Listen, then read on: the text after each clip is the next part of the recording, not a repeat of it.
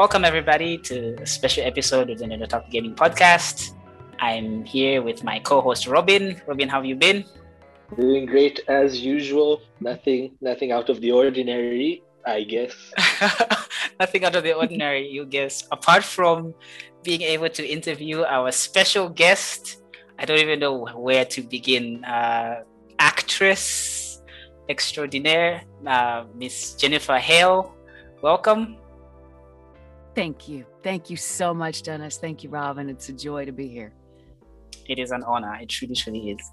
Um, I I think I don't know. I, I can't do any justice with like explaining to the listeners who I guess may not know who you are. They've definitely heard you before, that's for sure. So if you can just tell them uh, your line of work and what you've done. Well, I'm an actress, a voice actress, and a, do on camera as well. But the bulk of my career has been voice acting in cartoons, commercials, um, games, narration. I did a couple audiobooks in the last year plus. And uh, I think I'm best known. I don't know what I'm best known for. People know me for all sorts of things. Some people are like, "Oh my God, you were in all these cartoons when I was growing up," and I'm like, "Thanks." And you, that's a mixed thanks because oh my god, I love it. And wow, when you were growing up, wow, okay, I'm older.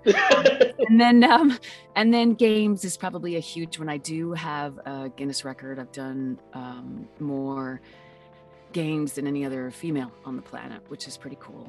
A wide variety of stuff, everything from little indie stuff to a bunch of AAA titles and stuff, and everywhere in between.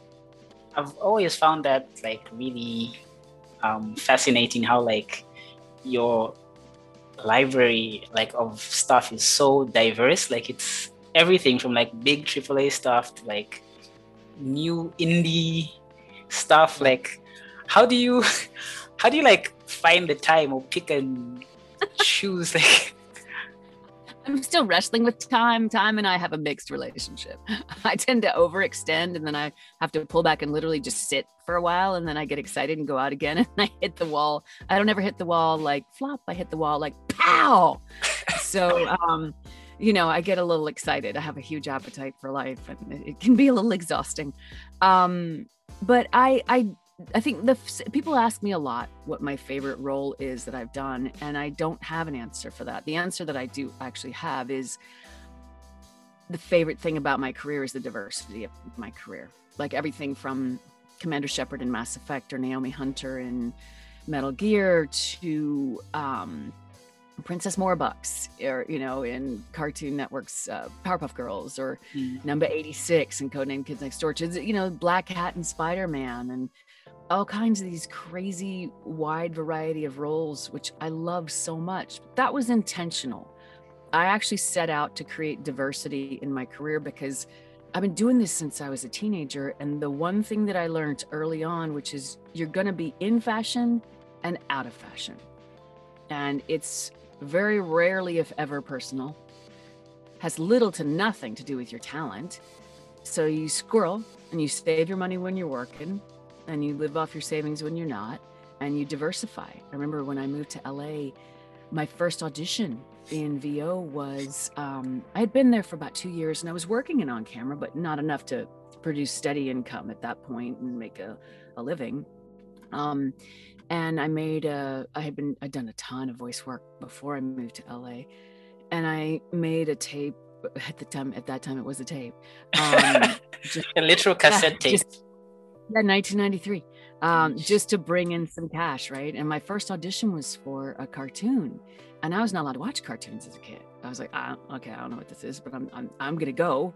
I'm gonna go, and I'm gonna do my absolute darn best because it was the first audition my new agents had got me. I was like, oh my god, oh my god, oh my god, oh my god, you know, all this pressure that we put on ourselves, right?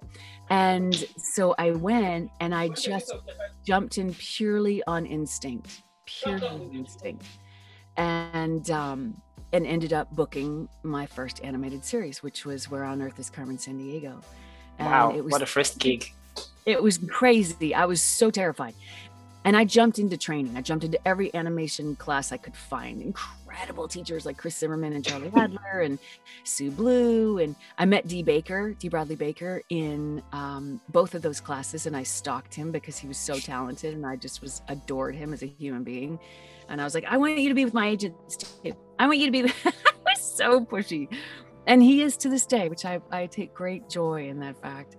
Um, and uh, so basically, I was really in fashion and animation in terms of booking leads in cartoon series over and over and over. And I I had my previous experience of being in fashion and out of fashion. So I thought, okay, I'm going to really buff up and really brush up my commercial stuff while I'm working here so that, you know, if I do need to go on the shelf, I'll have commercials. But at the same time, I turned myself into a utility player so that when they brought me in for cartoons, um, you know, like when the next person's turn was the one to be the one who got all the leads in the cartoon series, like I was still there. Only this time I was giving you five different roles per episode, or I was three recurring characters, or I was, you know, so I could just feed myself and yeah. pay my rent mortgage, you know. I didn't have a mortgage for a few more years. Uh, save up for a house is really what I was doing because I love real estate. I always joke that I have a Guinness record because I love real estate. Um, because I would just say yes to work because I just needed, I wanted to buy a home. I really wanted a home. And um, so yeah, that's that was my my beginning. That's the genesis of my career. Like how did you it feels like uh, like for creatives it, it's kind of risky because it's not like um there's no safety net, right? Like you're you're taking a leap of faith. Oh. Like what gave you the the gusto to be like, you know what, I'm gonna because I know it can be really rough, like being a creative. Oh. There's like months of like nothing. What made you go, you know what? I I I know this is my calling or whatever. Like I I I know I'm good enough. I know I'll get extra roles. I can oh. survive these next four months of of noodles. I didn't have that. I didn't have that feeling. I just did it. And it's so funny, like you know, we talked about before I came on, we spoke briefly about my, my venture Skills Hub, which um, I've created to connect actors with great coaches and stuff and to connect indie content creators with new actors and all that. Like I've, it's a connection point. I've also have a second venture, which is a Patreon, which is a tiny little thing, but it's it's to help people in all walks of life, not just creatives, but very much creatives, survive the life of a creative. Because it is, to answer your question, it was rough. It was rough, psychologically, really rough, especially because I didn't come from a place of having any kind of solid foundation. Um, my family was not a solid foundation. It was just not. Um, it was not a foundation. Well, that's not true. It was obviously. All families are a foundation. Some are just built on sand.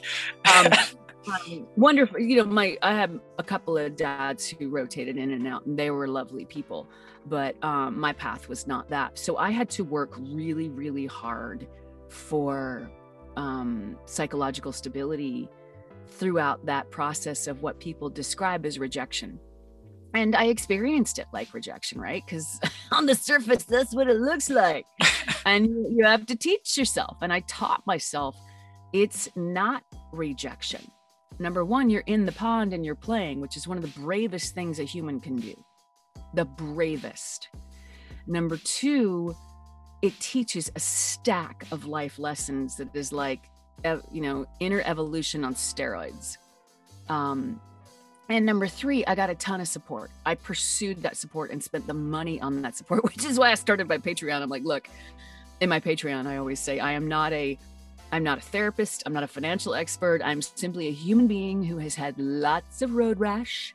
I've made great decisions and terrible decisions and i've paid a lot of money in the healing of myself and the learning of my life. And my hope is that I can share in here what I've learned along the way in case it's useful to you, you know, and to create a safe space. And we have three pillars in there.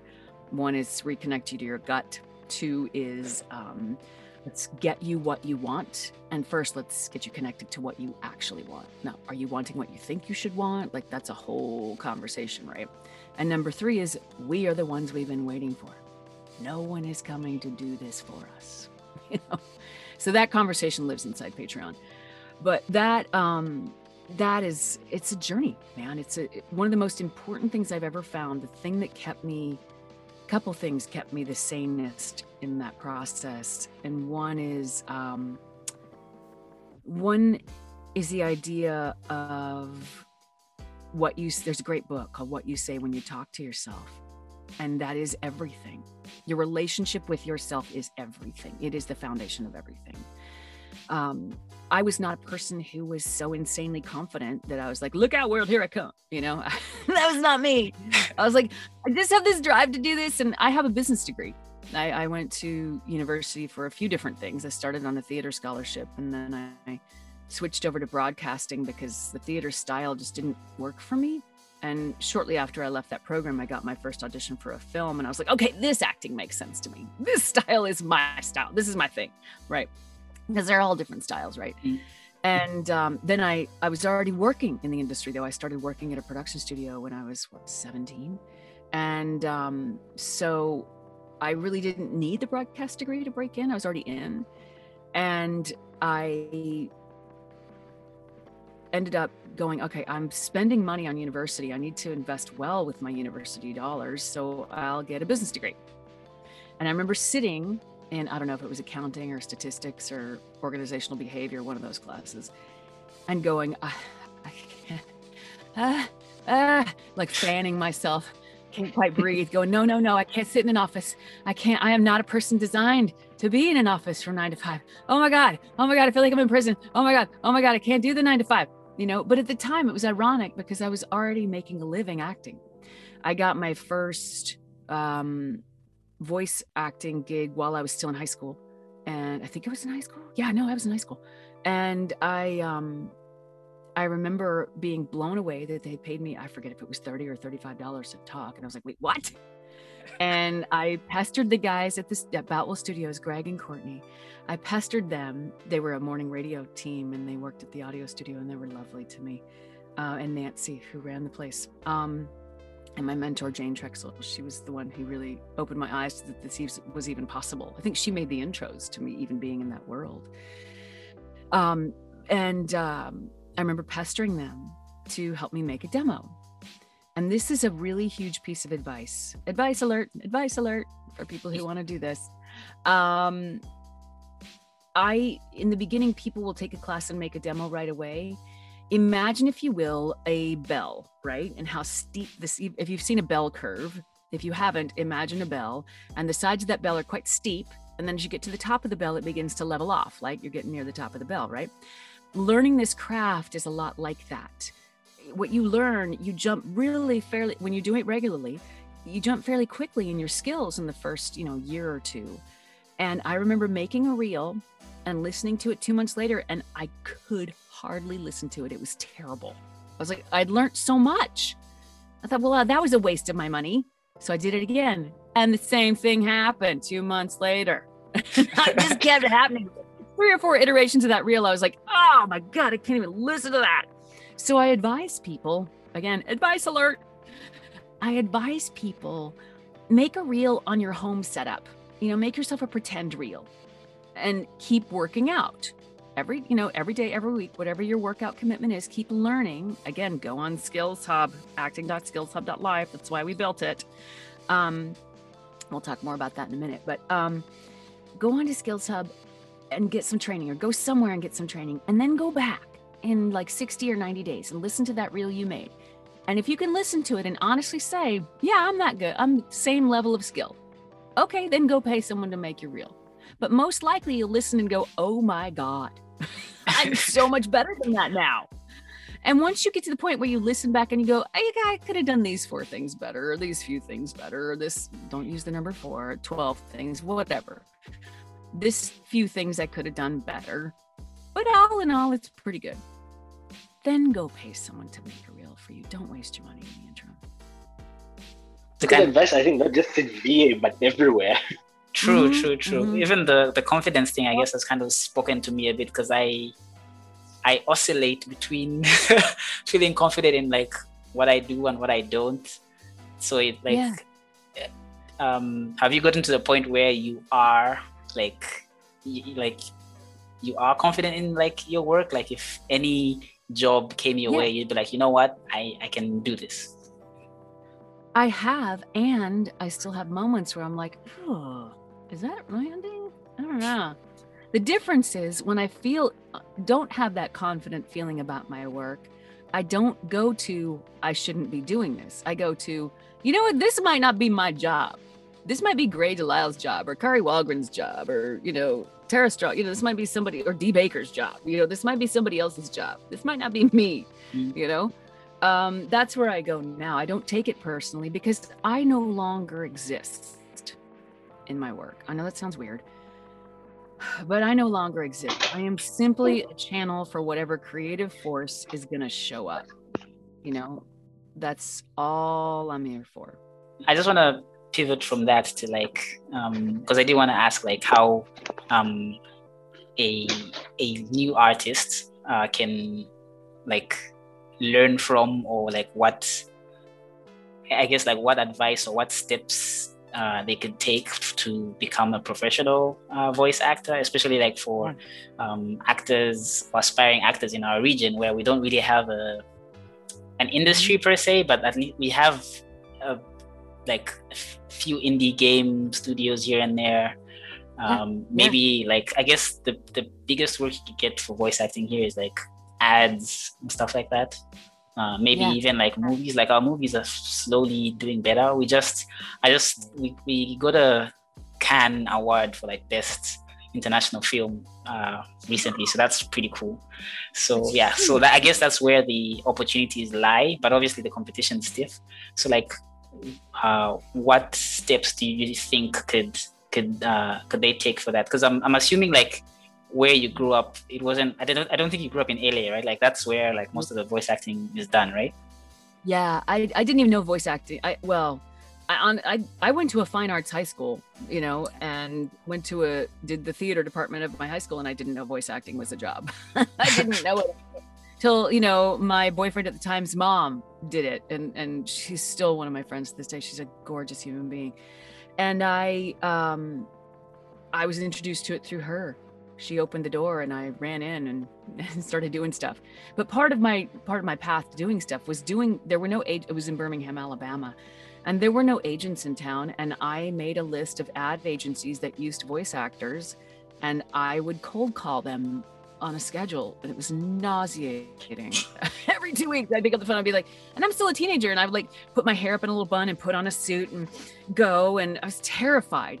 But to circle back to confidence for a minute, confidence i think is it i find it a very annoying term i find it a ridiculous standard that many of us fall up against and beat ourselves up with i think courage is much more useful i think just to have the courage to take those risks to put your heart out there. And when your heart is not received for a particular job don't take it personally. Your job was not to get the job. This is the truth of being an actor. Your job is to audition.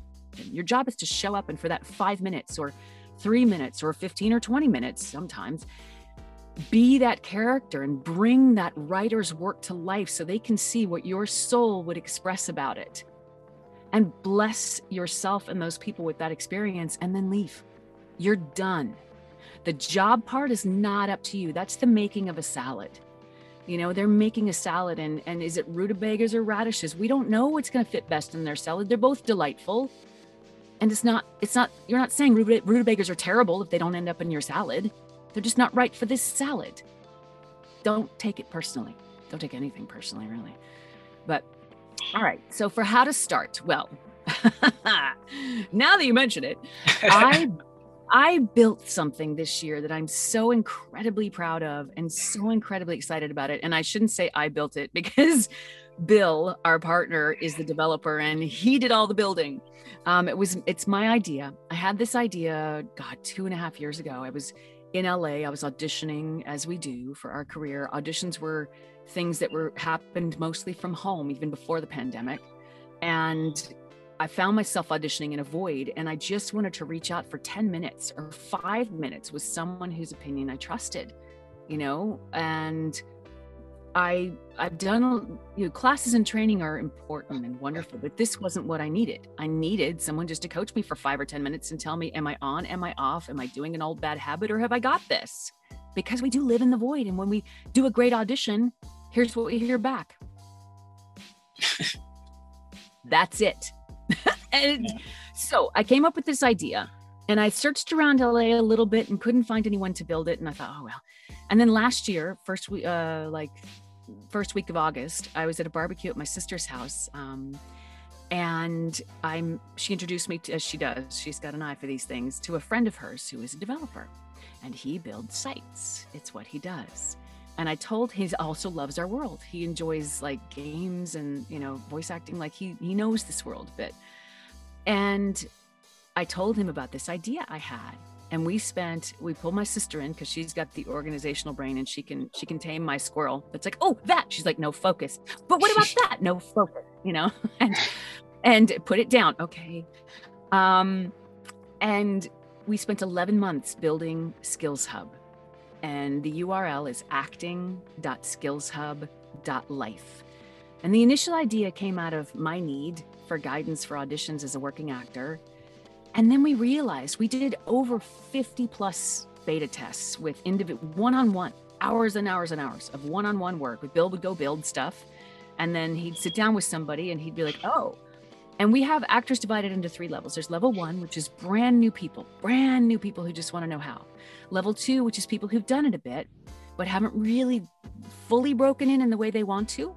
And level three is people who are working actors and been doing it a long time and just need that like hit of coaching, um, that bit of feedback, or they want to expand their career into a whole new area. Like they've never done audiobooks and they want to kind of add that to their portfolio and they can get some coaching about how to do that we realized really quickly that there's a lot of people to take care of and to help in the level one area. So we have built up a lot of our level one stuff. And the way it works for new people is you go on Skills Hub, you it's a it's a membership site. It's like twelve ninety nine US a month. Um, and for that, you get you get access to all the coaches. But we felt it was really important to make a site where what you get even if you are not ready for actual coaching yet, has a lot of value. So I'm sitting down doing interviews with each of our coaches called A Minute With. And these interviews are, they're longer than a minute. they're like 15, 20, 25 minutes long. And I get to ask all these questions like, okay, what has you stop and listen to an actor's whole take when you're listening to auditions? Or what do you wish actors would stop doing? Or what's the difference in what books and what doesn't? You know, all these kind of great questions we want to know, right? Because we have our coaches are casting directors, voice directors, you know, AAA actors, working people who've been doing this for decades and they work for DreamWorks, Disney, Cartoon Network, Activision, Blizzard, like LucasArts, you name it. They work for them. And um and you can get 10 minutes with them. So if you're brand new, go in there and book a session with one of our level 1 coaches and say, "I don't know how to start." I need 10 minutes with you to tell me what to do. And they will make a recipe for you that works for you personally. And I, what I do is I give homework. I say, read out loud five minutes a day. And this is for anybody. Take this with you. If you want to do voice acting, for example, read out loud five, and if you know any kind of acting, actually, read out loud five minutes, take set aside five minutes, read for one minute of nonfiction like news, instructions, ingredients on the back of a cereal box, whatever. Read it for five for one minute, listen back to it. Then find some fiction, a story, a kid's book, anything that's nearby. Doesn't matter if you've read it before or not. It's even better when you haven't, because cold reading is an important skill, especially for games. And listen to it back. And when you listen back, you're going to need a lot of listens to get past the sound of your own voice. So just do that because only when you get past like oh my god it sound like that. Oh my god it sound like that can you actually listen for what you're doing you know? Am i paying attention? Am i hitting all the acting basics? You know we're building out guides and um, maps for people in the site. So we have our the Minute with series interview. We've built this thing that I'm really excited about, and I'm re- I'm I'm going to actually reach out right now through this this interview to anyone who is making anything, an, a, a little radio show or a a radio drama or a an indie game or an indie, an animated show or anything where you need actors we have created a thing called the opportunity board on our site, and it is 100% free for developers. You do not have to be a site member to post your project on our opportunity board. Come in, it is 100% free. Put your project up so that our actors who are new can come in and have a place to audition and you might find some people who work for your project. And that's it's not the union stuff right? It's not the big films and all that. It's just the new project. It's the wild west. It's the fun creative soup where you guys can connect because that's what skills hub is is a connection point. Yeah that's that's really awesome. It's really cool yeah. Like reducing the barrier to barrier to entry for so many people because like i know that a lot of people just have that idea like okay yeah i want to do something but like you get discouraged by thinking that no um, this is too hard i don't know where to start.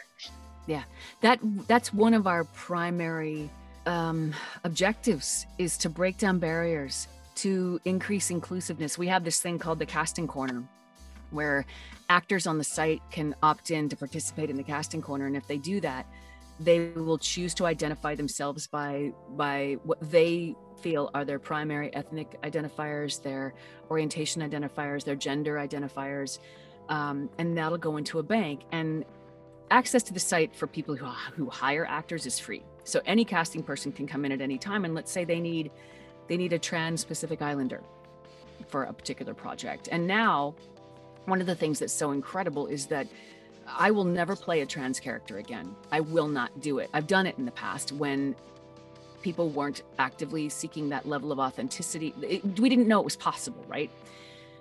Now it's incredible. And I'm so excited because they're going to go find a human being who is this human being. And what we want to support and facilitate is that casting people can find that. So when they come to our site, they're going to come in and anybody will come in. Like if they need someone from zambia they're going to say all right i need someone who actually is from zambia actually knows and understands this experience and speaks this way. Um, oh my god there's someone right there. And they but they've never worked a job. Well we have a thing on the site we've built called a skills tracker and we track every training session someone does on an acting skill. And they the casting director can look and see oh wait they did a half an hour training with jennifer they did for 20 minutes of training with this person, 45 minutes of training with this person. Okay, you know, and training with these other people. You know what? I'm gonna I'm gonna ask them for an audition. They're worth my time. So we're hoping to break down barriers both, you know, geographically, all over the place. Yeah. That's that's really good. That's really good to hear because I know like uh, that's something which um, I guess access is something which a lot of creatives here feel is the biggest barrier, uh, especially for media which isn't um, locally local uh, media which isn't locally financially viable yet right like say video games for example right yeah. but if something like that if an opportunity like that arises they can now like um, like that's a gateway like to to, to gain, gain gain experience or actually work on something it could be a small indie game or a small role in a big game it's something. And it's yeah. it's it, it suddenly opens up. It's no longer a dream. It's no longer like oh i have to like move to south africa or i have to move to the states to finally become a voice actor. Uh, and then you know it's not like you move there and become one or be successful anyway. So like most people would just be like, I wish I could do that, but because of where I live, I just can't, and I just will never pursue it. But with something like that, at least it gives them an opportunity to um, to try it. Like it's no longer blocked. So I think that's yeah. really really good. I love that, and I you just prompted the thought in me, which is that, and the flavor of those creations are going to be a broader voice. When everyone has to move to LA or New York or, you know, Atlanta or Chicago or something, you know, Toronto to pursue their visions, it all takes on the flavor of those places.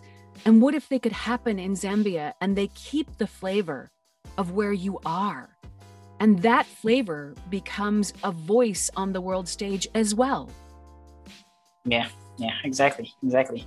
Um, it, it's cool that you say that because like the recent podcast we just did was with a Chinese game developer, and she mentioned how like like she works in indie publishing and the games that she mentioned were when she said they were very chinese we're like yeah okay what does that mean? And then like it's a game called cultivation simulator and if you look at it it is it is extremely Chinese, like in in in in like culturally and like spiritually and like even the way the the um mechanics mechanically yeah like it's extremely yeah. chinese but that's so fascinating to me because it's like we are not seeing that because we just don't have access to it like and access. imagine Easy how access. yeah imagine how many more different awesome things there'll be if we like have south american games and like yes you know like yes yeah we're going to be building out new verticals uh, vertical uh, i had to learn this term is like an area of focus. Like our first area of focus is for actors right? Uh, we do uh, we're growing our on-camera side this fall. We're primarily you know huge focus on voice acting and skills hub but i think our next vertical is going to be devs. And i envision conversations like connecting people in north america who are indie really successful indie game studios with baby creators in in zambia or china or wherever to connect them in kind of a mentor almost capacity. That's what our we have fireside chats and that's what our fireside chats are for is to to pass on information and to give people that that insight and that kind of inside information that helps them. Awesome, awesome. I feel like I've asked a lot of questions, so I'll let Robin ask if he has anything as well. I don't want to hog the. yeah, you see, for me, my interest, of course, it's a games focused podcast. And wow, Dennis, De- Dennis usually thinks big. For me, my interests are actually usually on like the smaller things. So, like an example, the type of thing which make me curious. What games do you like to play? What do you, what are your favorites? What genres? You know, those, those little nuggets are the things which really interest me. I think it's it's widely known that I suck at playing games. I don't play. Um, I number one, it's a time thing. I spend so much time doing them and working and stuff that in my free time I need to get outside or I'll go crazy. Also, I'm a mom. I'm a single mom, and uh, so that's a huge focus for me. But I will say that when Ratchet and Clank Rift Apart came out, I, I got a code for it, which I was over the moon and so grateful. And we don't own a PS5, but my nephews do. So I carted my kid over to uh, his cousin's house and uh, I sat with him for a while while he played Rift Apart, and I got to see it. And it was it was it's one of the first games. He's only 11, right? One of the first games I've done where I was like, here, play my game. I've never done that to him. I have never done that to my child in his whole life. So I was like, hey, sorry, I'm going to be this way about this game because I adore this game so much. And he's like, oh, yeah, this is good. I was like, oh my God, my kid likes it. so, um, and then once uh, Tom Bissell, who is, God, he's a lovely human being, really great guy, and a brilliant writer. Um, at the time he was uh, he wrote a piece for the New Yorker. This was several years ago. Oh, I read that. That was really good piece. Yeah, yeah, it was a profile that he did on me, which I was very honored. And you know, it's one of those things where I could show my. I have a lot of parents, but the ones that are left, I could show my parents and go, "See, it looks like a real job." Um, and and um, and for that profile, I had to. I had to play Mass Effect 2 for an hour, which was excruciating because when we play, when we record, those uh, i'm flying blind and it's cold reading. I did not see the script ahead of time which is true. I mean nowadays it's down to about 85% of the time 90% of the time. I don't see the script ahead of time i just don't. And so it's cold reading. So i'll walk in that booth. The script is right there and it used to be a paper so i could kind of read ahead but we stopped killing trees. So now it's all virtual. So i'm at the mercy of the engineer scrolling forward for me to see my lines. So i might see them 20 seconds before I do them a couple of times and then they go out to market. wow. And I'm de- I'm de- that's why the reading out loud thing, what we call cold reading, read something you've never read before, it's an important skill and just to back up to that for a second, it's this concept I call a dollar a day. Yeah, it's not my concept. It's I think Jeff Olson from The Slight Edge or maybe some there's so many wonderful mentors out there. Voice directors are, to me, the unsung geniuses of gaming. Like, Robin, this is for you. They are the ones who guide the flavor of a game. And and we had on that on Mass Effect, we had Chris Borders, Ginny McSwain, Caroline Livingstone. Those were the directors that I worked with. And I'm extremely dependent on them when I go in there.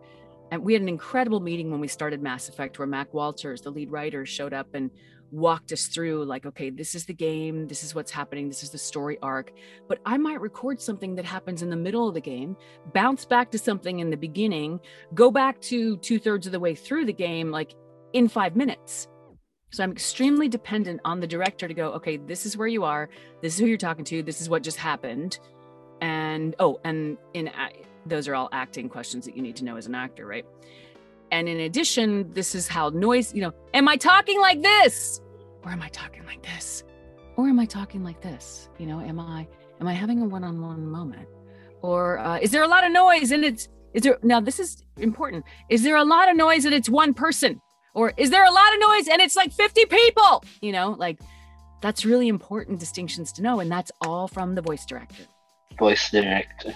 Mm, they're yeah, you know, it, that's it's actually interesting because like uh, the concept of a voice director, voice direction, you you are right when you think about it. It's so important because you know I've heard like you know I don't mean this as a slight to any of your peers, but you know talented voice actors with maybe uh, with you know says hey that's not that great. So it's probably maybe it's the key that the voice director does a good job to make sure that the talent is really brought out. Oh, directors are critical. I'll watch movies sometimes. You can see it in film. If you don't, if it's not as obvious in games, think back to films, right? When you watch a film or a TV series where literally every actor on there hits is pitch perfect. Like they're just even the background is it just all works. That's the director. And then when you watch a movie where some of the actors are great and some of the actors are like, oh boy, the director does not have their eye on that. They've got their eye on something else, you know, or the casting director, they're not able to sync up in a way that that brings that forth, you know. So I have a quick question around that. So like with something like say Metal Gear, right? Which that like say 4, which has just crazy lines, right? Like just crazy lines and a crazy storyline. How do you like? Is it is it the director telling you, okay, uh, Naomi Hunter is now with Snake, and she's like, she's talking to him calmly, but she wants to like give him, like, is there a storyboard? Like, how do you, how do you there figure that out? The, the single most important anchor point in that in the entire Metal Gear library and I have a couple characters in Metal Gear, was Kris Zimmerman. Kris Zimmerman is responsible for, to me, in my opinion, much of the tone of modern gaming and therefore a significant piece of the tone of modern pop culture that came out of the games world. She has directed, I mean, some of the most incredible projects. I mean, many, many, many. We worked together on Metal Gear, Ratchet and Clank, um, God of War, was the one uncharted um like she's just she's extraordinary. So to answer your question directly Kris is our anchor point. She guides us. She's got literally physically sitting when we all before the pre-pandemic times she'd be sitting in the booth behind the glass with her button you know her finger on the button to talk to us the talkback button. Behind her is the team and they're or on Skype or something. They're all there in her ear, all these people going this and this and this and this and this detail. And she takes it all. And as a funnel is the gateway to communicate to us, the actor, exactly what to do. That working is, with her. Yeah, she's extraordinary. That is crazy. I feel like that needs like more I don't know, like, like oh, for something like say a Metal Gear, which first of all it's getting translated, and then oh my goodness, like it needs far more respect than it gets. I mean, that's actually that's one of the things to circle back to Skills Hub for a second. I'm so honored and proud that we have some of the top voice directors out there who many of whom also cast as our coaches. Like they know how it all works. And some of them coach level ones. It's it's like it's insane to me. the opportunity is sitting right there. And it's virtual. So anyone anywhere can can jump in and just get a, a hit of that experience and let it propel them forward. Yeah, voice directors and writers to me, well, everybody behind the line, producers, they're just brilliant. They're so amazing at what they do. And they're people see the actors and hear the actors, but it's all those other people that make this happen so brilliantly. There's something that uh, you mentioned about everything being virtual, and that brings a thought to my mind. Something I wanted to ask about is uh, the effect of you know the pandemic with when it comes to like uh, stuff. Yeah. It's it's been really interesting. I um, it's been challenging. I've had to learn a lot more technical skills.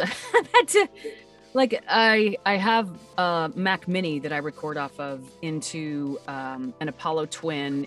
You know that goes into my Mac Mini, and then I've got my microphone and then my separate camera, et cetera, so I can interface with people. But the great thing about the Mac Mini is that unlike a laptop, the fan doesn't kick on as much. This is just an example of the quote unquote technical stuff. I have everything from dealing with my own levels, my own input levels when I record, which I just remembered to check now.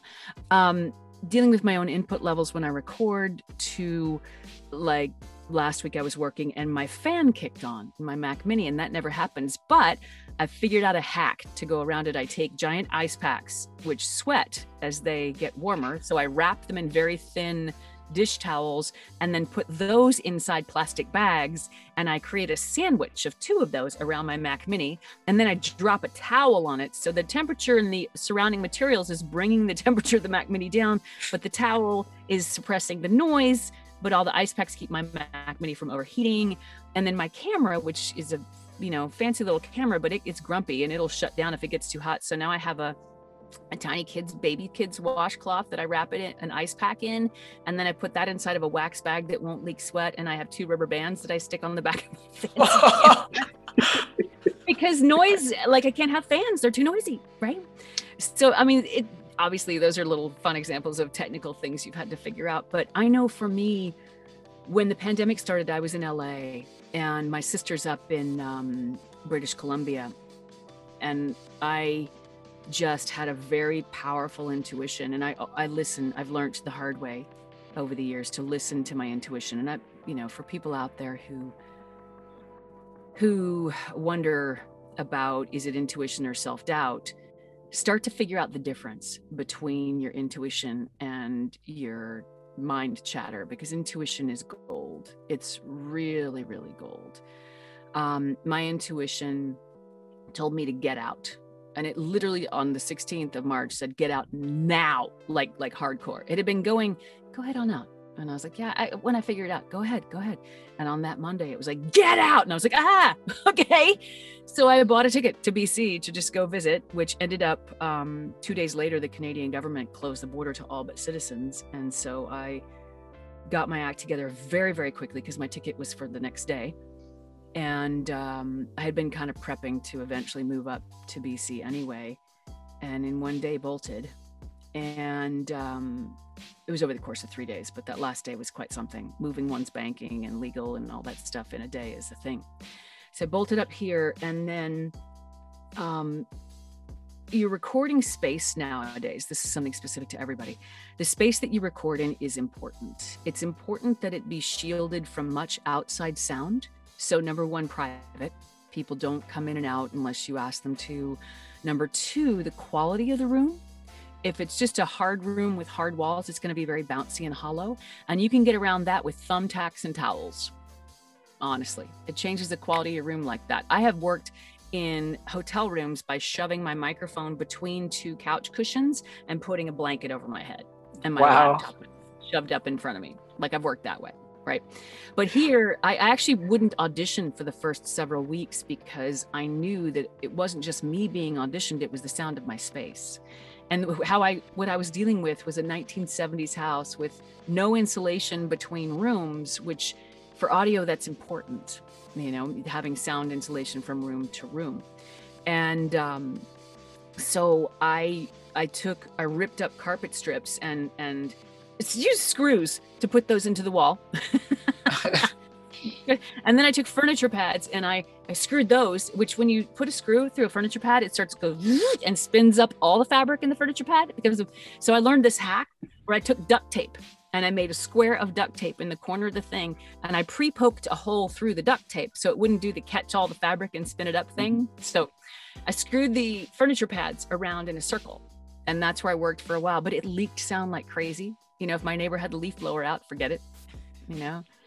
And so the first thing I did before I did anything for my kid and I in terms of our living space, like we were fine. We had shelter and a working toilet and a working kitchen um, in a nice neighborhood, which was very lucky. And the first thing I did was rip out two bedrooms downstairs. And for those of you building a studio, I'll kind of briefly sketch out the process or reworking a space. Tore off the existing drywall, and the walls inside that, of course, are empty stuffed them full of something called Roxul, which is like a soundproof hmm. um, kind of insulation thing.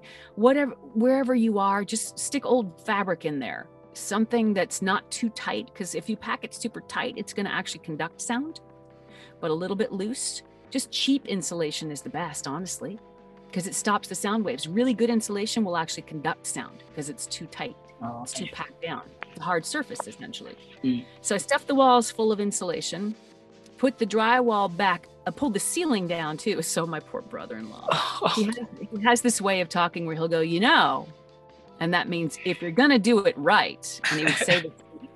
And he'd worked so hard. He and my nephew's helping me rip all this stuff out. And I look up at the ceiling because it's the lower floor of a house, like halfway underground. And I look at that ceiling and I just think of people walking upstairs and the noise from upstairs. And I looked at my brother in law and I said, you know.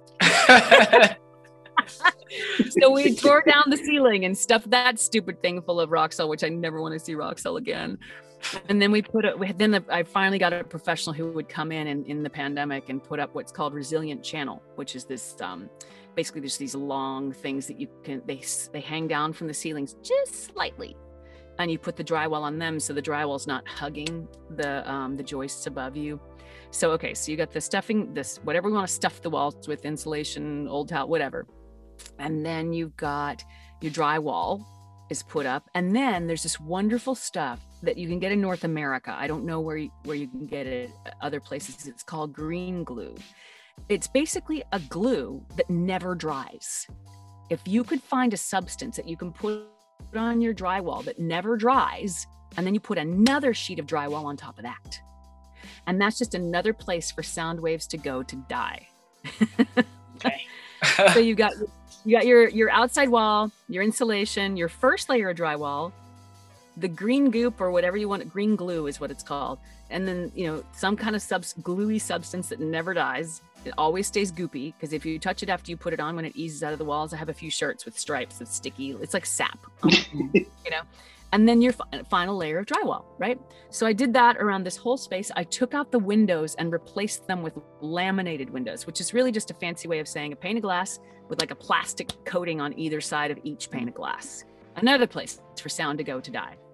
And then inside that, I built a double walled sound booth with all those same precautions on both sides of all the walls. So this Goodness. place is it's as tight as you can get it. It's not perfect. Yeah, it's super. Like if somebody were remodeling the whole house, but and if they're like pounding on the rafters close to here, okay, that's gonna come through. There's just no way around it. But my neighbors can leaf blow all day, and this is what you hear. It's awesome. They can mow their lawns ten feet away, and it's like wonderful.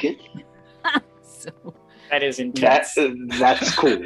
Yeah, that's cool. That's, that's, that's actually really cool. Yeah, that's another thing we put on um, on the site last week. What uh, uh, not last week, but we put on the site that's super important on Skills Hub. We have a whole area for technical stuff. There's an incredible guy named Randy Coppinger. Randy, I've worked with Randy for decades, and he's a glorious, brilliant, kind, generous man who knows all this tech stuff and you can book 10 minutes with him and just go what do i do and he'll he'll fire hose you with information just like oh my god i can work on this for a month. Thank you. You know? Yeah, that is great.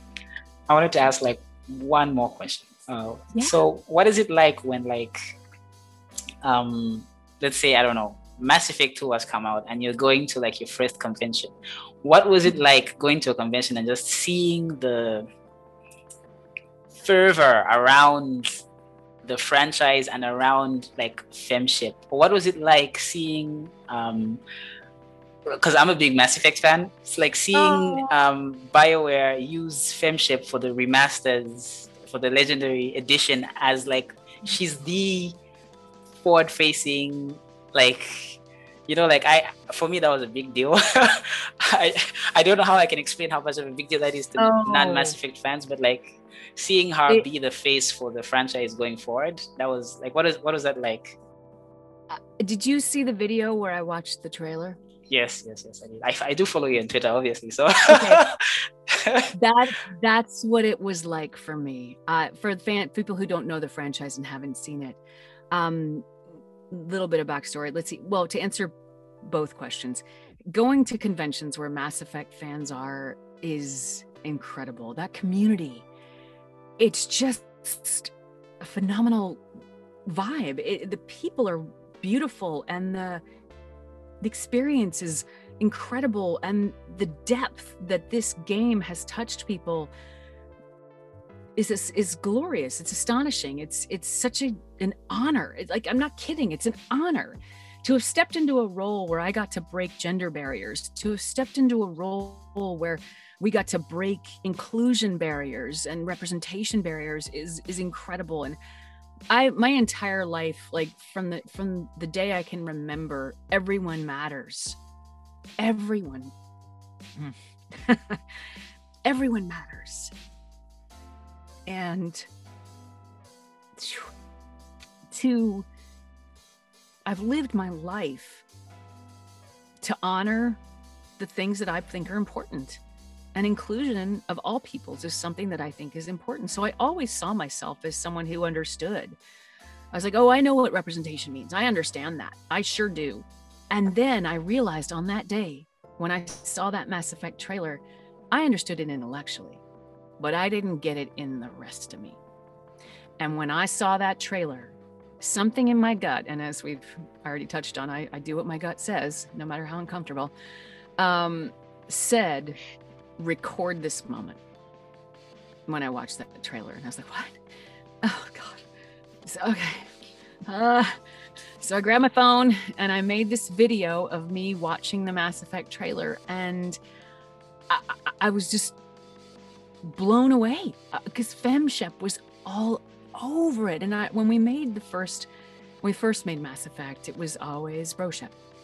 You know, it was it was Mark's avatar and and all that in the marketing. And I adore Mark. I love that man. He's so brilliant, and he's really he really is. He's a lovely, talented, incredible human being. I adore him, and um so i didn't begrudge it at all but it was always like oh yeah i'm so used to that world i've been in this business since i was a teenager i'm used to being marginalized as a female i'm used to it and i was just like yep and every bit of progress i make is just a happy cookie along the way right um and so to see that trailer it just got me and i didn't even know why it got me. Until after i tweeted it i wish i could remember his name. Someone on twitter responded and, and retweeted it and said this is what representation looks like. And i was like that's it. That's exactly what i was feeling. I thought i knew but i didn't. Now i know. Now i know. Yeah it was Yeah. beautiful. Yeah, just to, um, something similar like, you know, Black Panther was big around the world, but here, okay, like I'm I'm a big movie buff and stuff. Like I, I I've been going to the cinema for a long time here, and Black Panther when it came out here was sold out, all the sessions, all the screens for weeks, and it was like people were going in like you know like the traditional outfits, like all Yes. ages, kids to like oh You know, god. and it, I've never seen anything like it. I don't know, like Robin, did you come to the cinemas to see? It was really incredible. I've never seen anything like it. Oh, you were back there, man! Like it was, and you know, like even watching it, like um, you know, hearing the the the in like some of like the because we can tell like the authentic dialect stuff, like hearing that and like seeing some of the shots which were shot here. It's it's hard to explain, but you just feel it, you know, like you're like, Exactly. yes, that's that's like it's cool to see a a superhero that looks like me, you know? It's it's really cool. you know, in the past, I would have listened to you, Dennis, and I would have said, Yes, I know what you mean. Ah, and I just am gobsmacked at now what I see. It wasn't arrogance because it wasn't intentional, but it was ignorance. Like I thought I knew, but I didn't know. But now that I know, like it's it's a very humbling to listen to you because I go, I do. I do, I do have an experience of that, and man, that I hope somebody made a made I want like I want to see those videos of that. I want someone to post that. I want to have a Black Panther day where we see all the videos around the world of like this is what it was like when that was. Yeah, yeah I, I, wish I wish we, we took videos of it because it was quite remarkable. Like it's I don't think we'll ever see that again. To be honest, it was, it was really something else. Like people who don't watch movies, like people who don't care, like they they cared and they were like, this is. And then when they saw the movie, like it wasn't like the movie did a bad job. They they did a good job, and that was like satisfying. And it's like, yeah, I wish there was more of that. You know, it's it's super important. yeah, it's beautiful. It's beautiful. Oh my god, I could talk to you yeah. guys all day. It's yeah, delightful. yeah. My final question is not a question, but more compliment just gotten done with reaction. You know, when Dennis came, uh, when Dennis when Dennis came to me, he you know, I was excited, and because I knew this is my chance to say that your performance as Rivet was like, wow, was really was really wow. Thank wow, it was really really good, and I was like, okay, yeah, this is my chance to just. I've got a chance. I can just tell her straight up that, hey, look, your performance as Rivet, as Rivet was really good, and yeah, that's it. Just just, just, want to compliment on Thank that on that performance. That's it. That means so much. It was it's one of my favorite things I've ever done, and uh, that game is so special to me. It means a lot to hear. Thank you so much, Robin, and thank you, Dennis. And I want to invite everybody to please come seek us out at acting.skillshub.life. I am on there coaching. I don't have a ton of time right now, but I do put time on the calendar and I want to get you guys connected with your dreams. I want to get you connected with what you need to take the next steps in in in the things that you love. So, thank you so much you guys. Well, thank you so much for for accepting to do this. You guys. This is I, please like, stay in touch. Yeah, please stay in touch. I'm I'm at I'm at J Hale tweets on Twitter, at J Hale Graham on Instagram, and uh, please like hit me up after this because I want I'm gonna follow you and I want to see how you are for all this good stuff to come through. So don't inter- don't screw up the channel. Just show up and have a good time. Sure, sure.